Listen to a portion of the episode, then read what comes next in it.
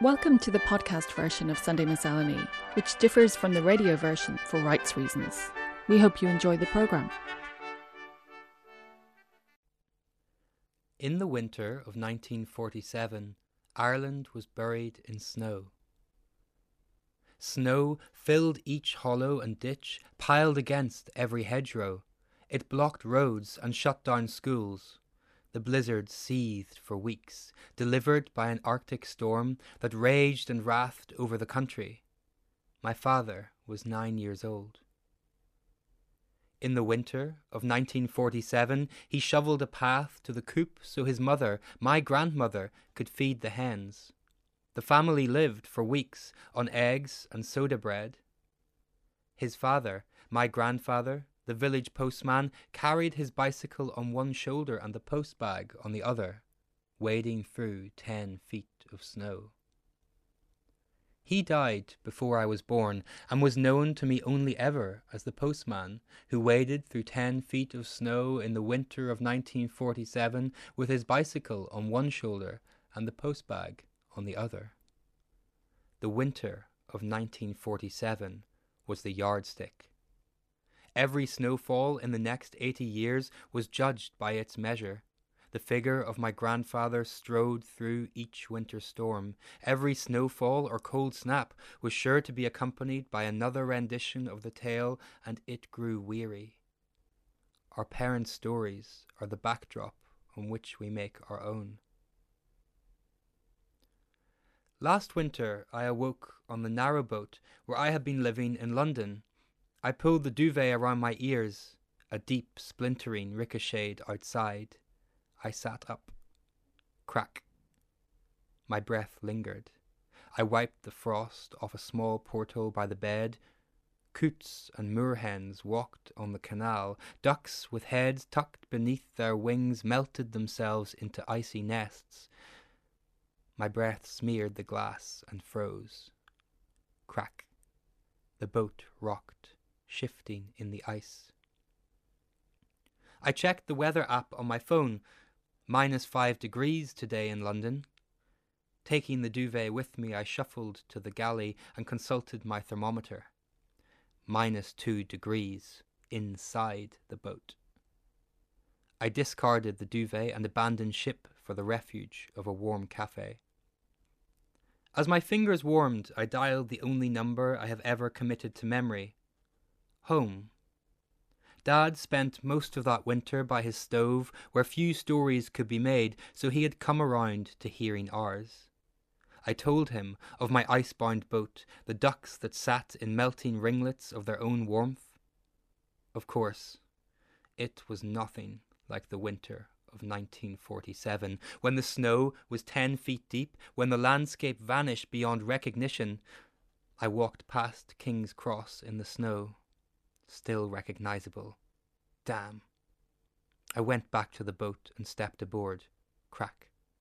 Snow fell, daubing a soft veneer on the ice. A few years ago, I sailed to the Arctic.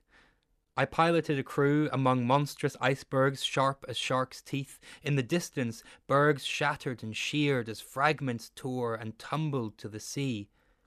The crew held a lookout for growlers, small bergs that would rip our hull if we took them hard.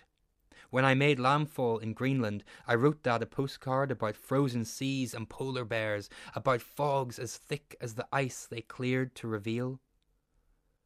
My postcard was taken by helicopter to Nunavut, by airplane to Denmark, and onward to Ireland within just a few days. There had never been a postal service like it. At least, not since my grandfather delivered the post through ten feet of snow in the winter of 1947. I stepped inside the canal boat and pulled off my boots. Dad had repeated the basics of fire building on the phone pack it tight, not too tight, get the chimney hot. The kindling crackled. Outside, snow continued to fall, and I hoped it would come for days that I would have to break through this ice and dig through snow and have a tale worthy of telling. But instead, I stared into the meagre flames and wondered why my grandfather bothered. through ten feet of snow, bringing his bicycle to deliver the post.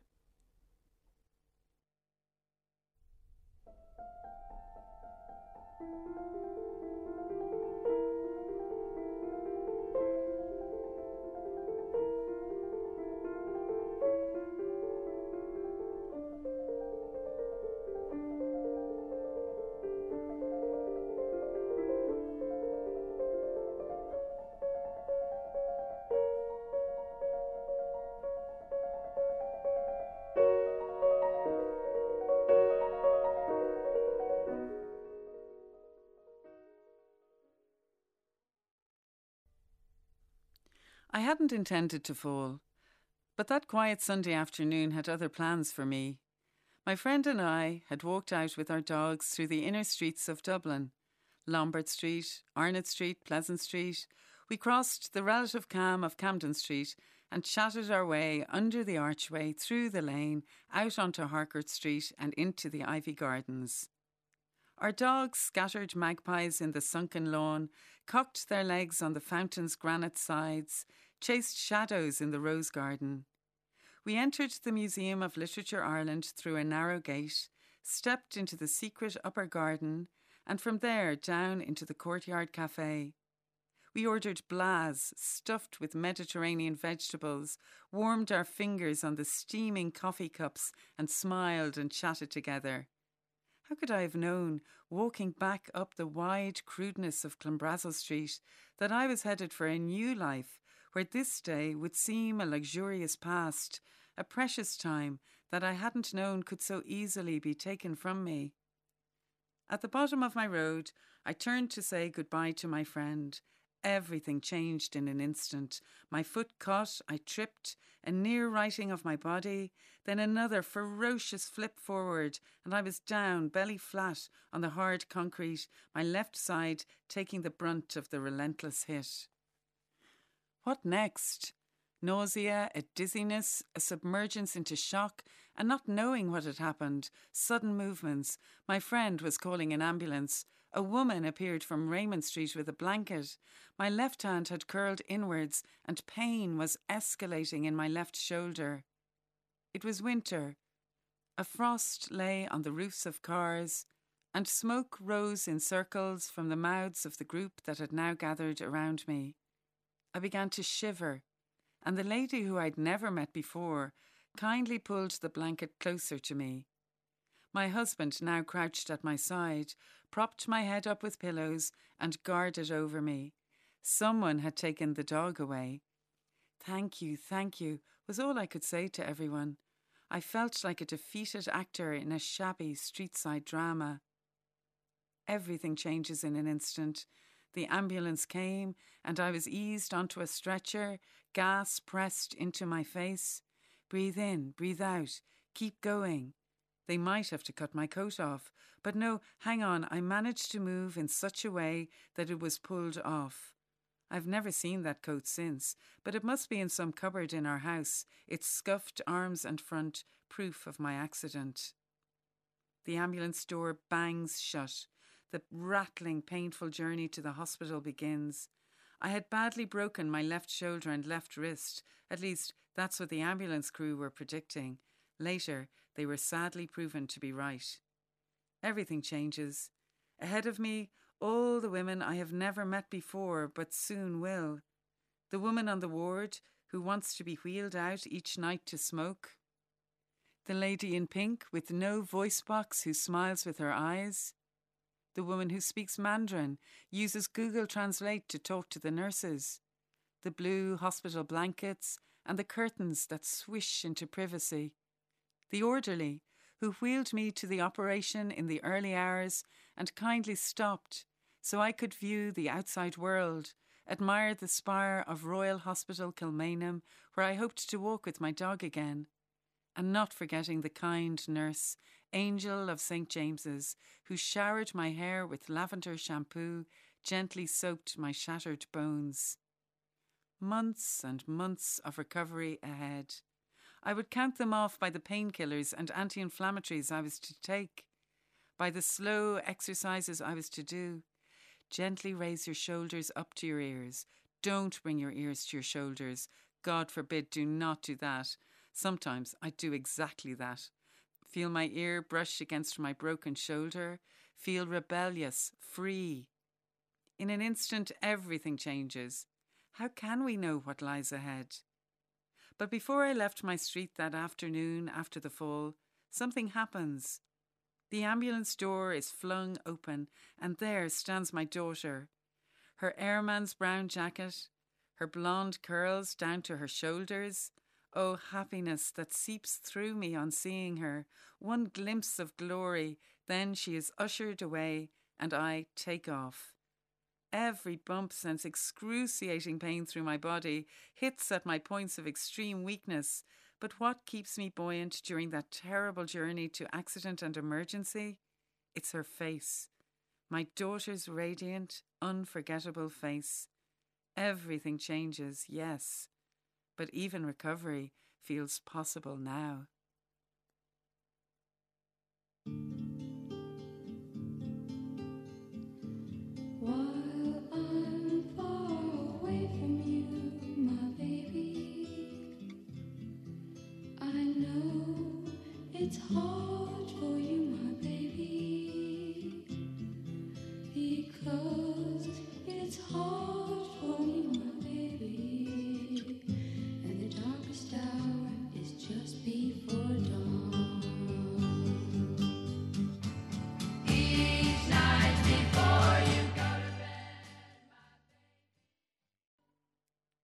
The annual New Year gathering in his aunt's house at Usher's Island hasn't really been going too well for Gabriel Conroy, the main protagonist of James Joyce's short story, The Dead. The evening has largely been a series of gaffes and upsets. He's managed to offend Lily, the caretaker's daughter, with a throwaway remark about her love life. He realizes, too late, he has miscalculated the tone of his after dinner speech. A mistake from first to last. An utter failure, he thinks. Someone accuses him of being a West Brit because he has no interest in the Irish language. Worse still, he has been unmasked as a regular contributor to, of all things, the Daily Express. Then, just as he's preparing to leave at the end of the party, he sees his wife, Greta, pause at the top of the stairs and lean on the banisters to listen attentively to one of the guests singing in a nearby room. Gabriel doesn't realize it yet, but the earlier setbacks of the evening are about to pale into insignificance compared to the revelation that will be prompted by the decision of that guest, Bartell D'Arcy, to sing the heartbreaking ballad The Lass of Aughrim. Richard Ellmann, Joyce's biographer, claims the slightly ungracious and self important tenor, Bartell D'Arcy, of the story, was based on the well known singer Barton McGuckin. McGuckin was born in Dublin and studied in Armagh and Milan before joining the Carl Rosa Opera Company. Various accounts of his life relate that he achieved a number of firsts. Derek Walsh notes that he was involved in the first broadcast of an opera in Ireland in 1883. A telephone device connecting the Gaiety Theatre to an adjacent room allowed a large crowd to hear him sing in Il Trovatore. Nuala McAllister Hart, writing in the Dictionary of Irish Biography, says he was the first Irish singer to make a phonograph recording when he recorded Thomas Moore's Avenging and Bright in 1903. Barton McGuckin flits in and out of the newspaper columns of the late 1800s and early 1900s. Given that Joyce describes his fictional counterpart as being reluctant to sing at the aunt's party because of a cold, can't you see that I'm as hoarse as a crow? says Mr. D'Arcy roughly at one point. It's a curious coincidence that one of these newspaper appearances is in an article headed What They Take for Their Voice. It's a report on how well known singers and actors stave off sore throats that might affect their performance. Madame Trebelli has a penchant for strawberries, we are informed. Madame Malibran, on the other hand, drinks half a bottle of champagne with her dinner, half an hour before going on stage. Our hero, however, cuts a more sober and ascetic figure. Mr. Barton McGuckin carries with him strong smelling salts to ward off incipient colds, the paper informs us tersely. His name also appears in connection with a case in the Dublin courts Waters versus McGuckin.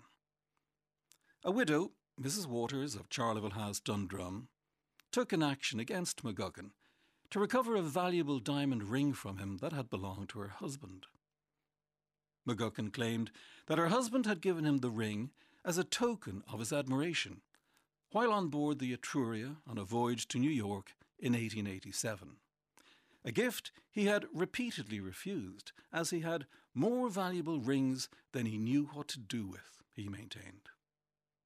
Despite his protests, Mr. Waters had insisted on pressing the ring into his hand before disembarking, and so McGuckin reluctantly accepted it. The case was eventually settled in favour of the widow. McGuckin was forced to return the ring. This ring as a token incident provides yet another curious overlap between fiction and reality.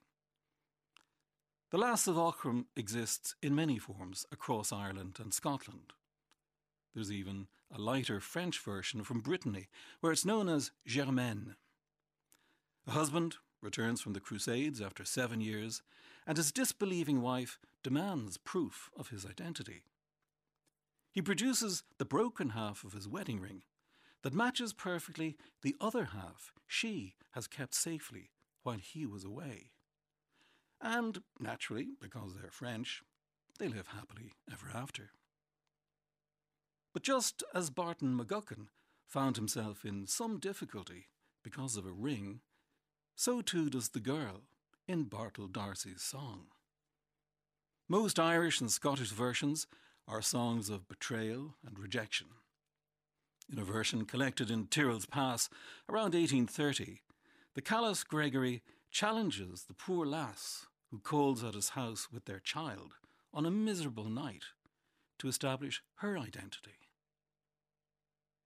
If you be the lass of Aughrim, as I suppose you not to be, come, tell me the last token between you and me. She replies, Gregory, don't you remember one night on the hill when we swapped rings off each other's hands, sorely against my will? Mine was of beaten gold, yours was but black tin. As with Gabriel Conroy, at the end of The Dead, it's about discovering that the person you loved and may always love is not quite who you thought they were.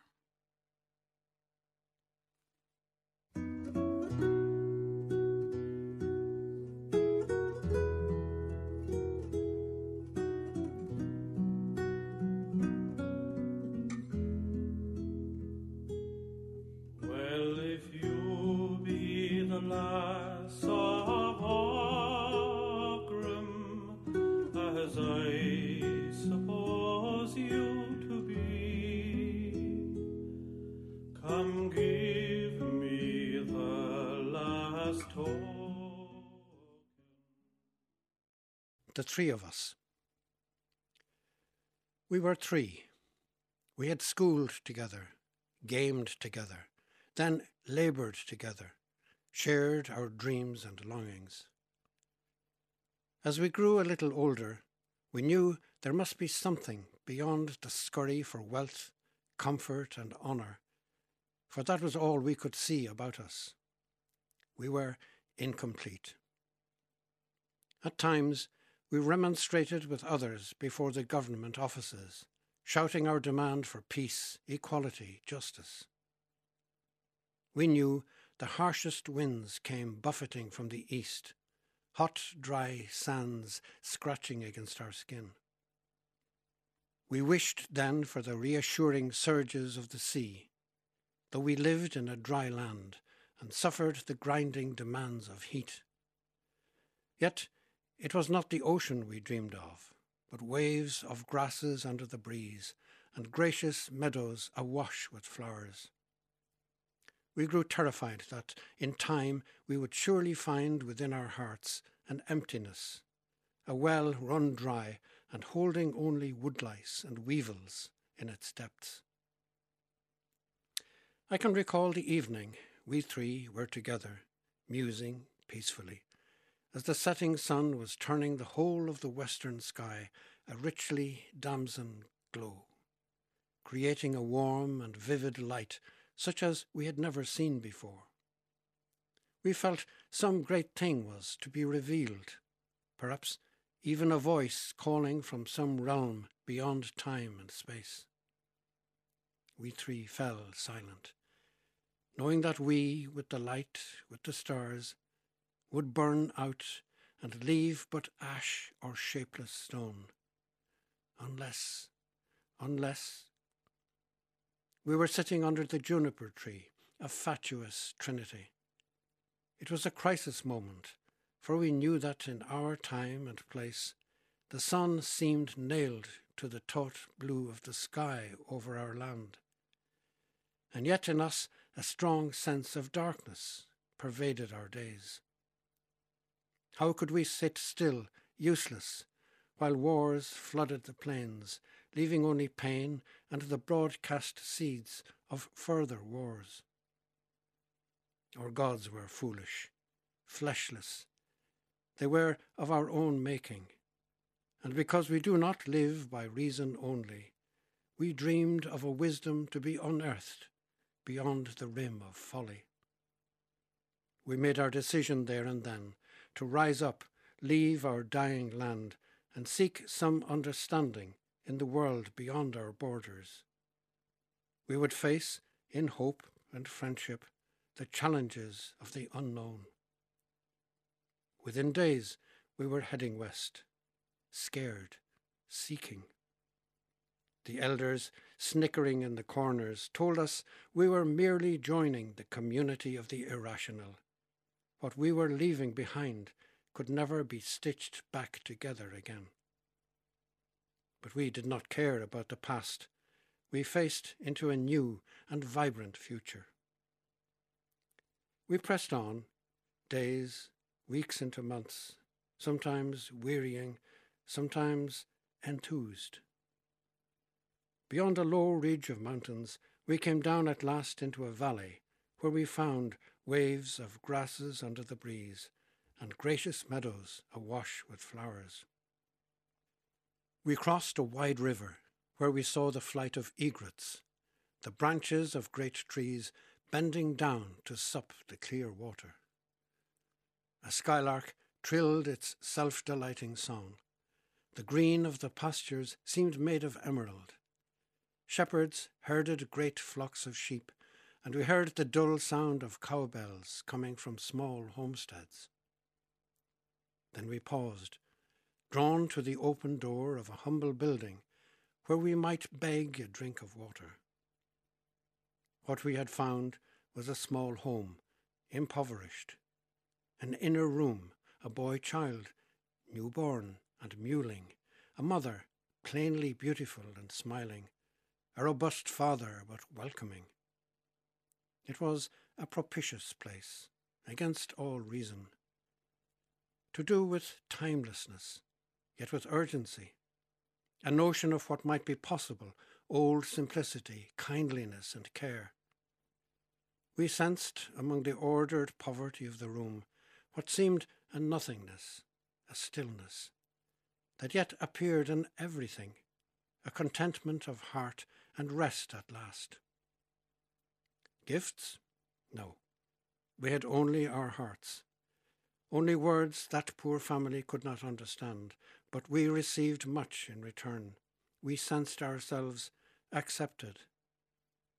I felt I had to move deeper inside myself to find within me that simple, loving kindness, that centering, a response to some impulse emanating from the child, then nourished and nourishing at the mother's breast. Afterwards, we stood outside, exalted. From a dim corner, a source of light. in our bleak hearts a galaxy of hope. When we learned then of a Herod, a dictator, that in this land too there was the washed out dependency on violence, we turned for home.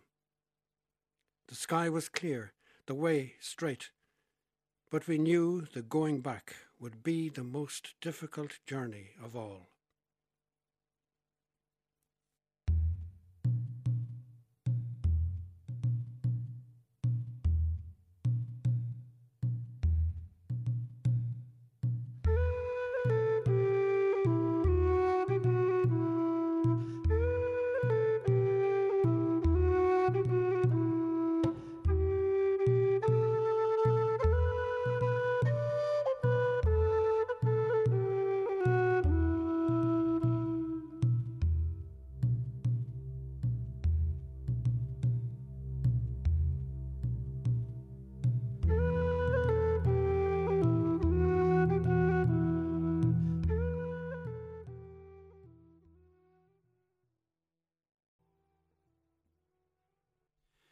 El Greco, 1971.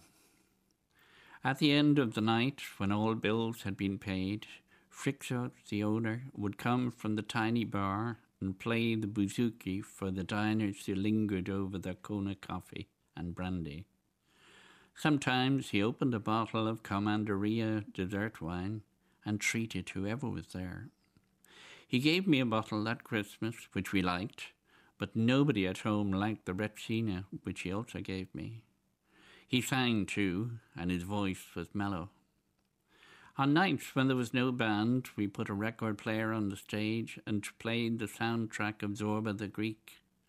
It was scratchy and made Anthony Quinn's voice even rougher than it was in reality. But what's reality when all this happened long ago and only a few remember it? Well, Frixos was real, and Valsos was real, and the bowl of water with cubes of butter that I rolled into intricately carved spheres for every table in the restaurant, that bowl was real. And the night I spilled peas over Mr. Apple while eating the meat off the skewer of his kebab, that was real. There's so much more, of course. The smoke of our cigarettes behind the curtain that hid us from the diners, the long drags we took before emerging to clear a plate, reset a table, or answer a polite request, they were real.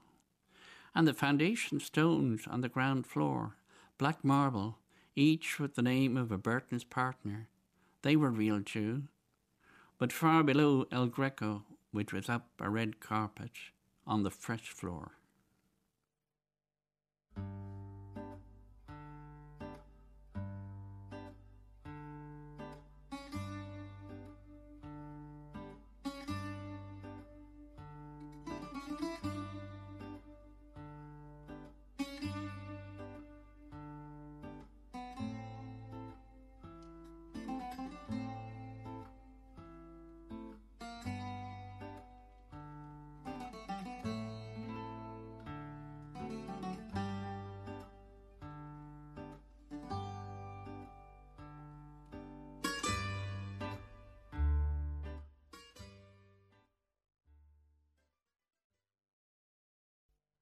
The Winter Pony. The boy leans back in the two wheeled sulky, reins slipped between finger and thumb. His pony trots, fetlocks high, the cobalt hooves are cracking along. I imagine dizzying sparks that spit through the fog drift as they speed past Christmas lit homes and trees, birch and oak a grey shimmer of stars, branches splayed to fingerlets. The crack and whir of hooves and wheels recede, then silence falls. What remains is the long yawn back to fallowness, this Monday morning's grey road, grey fields, grey house, remote from summer's deep rustle, its tussled length of hours. Only this, the small pony and boy now swallowed in time, a slow iced air breathing from the north, roots entwined in the dark earth. On Sunday Miscellany today, we heard Winter 1947. That was by Alexander McMaster. Enda Wyley brought us Then I Saw Her Face. Mine was of beaten gold, yours was but black tin, was from Conall Hamill. John F. Deane gave us The Three of Us. And El Greco, 1971, was a poem by Michael O'Connor. We also had a poem from Mary O'Donnell called The Winter Pony. The music offerings this morning included Children's Corner Suite, The Snow is Dancing by Debussy, played by Finghin Collins. Dedicated to the one I love was, of course, from the Mamas and the Papas, and Finbar and Angela Wright performed The Lass of Aughrim. We Three Kings was arranged and played by Seamus Egan on whistle and Jamshied Sharifi on percussion. And Zorba's dance at the end there was from the soundtrack to Zorba the Greek by Mikis Theodorakis. Just to let you know as well that John F. Deane's selected and new poems are published by Carcanet. And Michael O'Connor's poem is included in the latest anthology from this programme. It's called Sunday Miscellany, a selection 2018 to 2023, which is published by New Island Books. And the programme's broadcast coordinator is Elaine Conlon. The producer is Sarah Binchy. And of course, you can listen back to the programme by going to the RTE Radio app or going to the Sunday Miscellany section of our website, rte.ie forward slash radio 1. You've been listening to the Sunday Miscellany podcast. For more from us, you can follow the programme on Facebook, Twitter, Spotify, or Apple Podcasts. Just search for RTE Sunday Miscellany.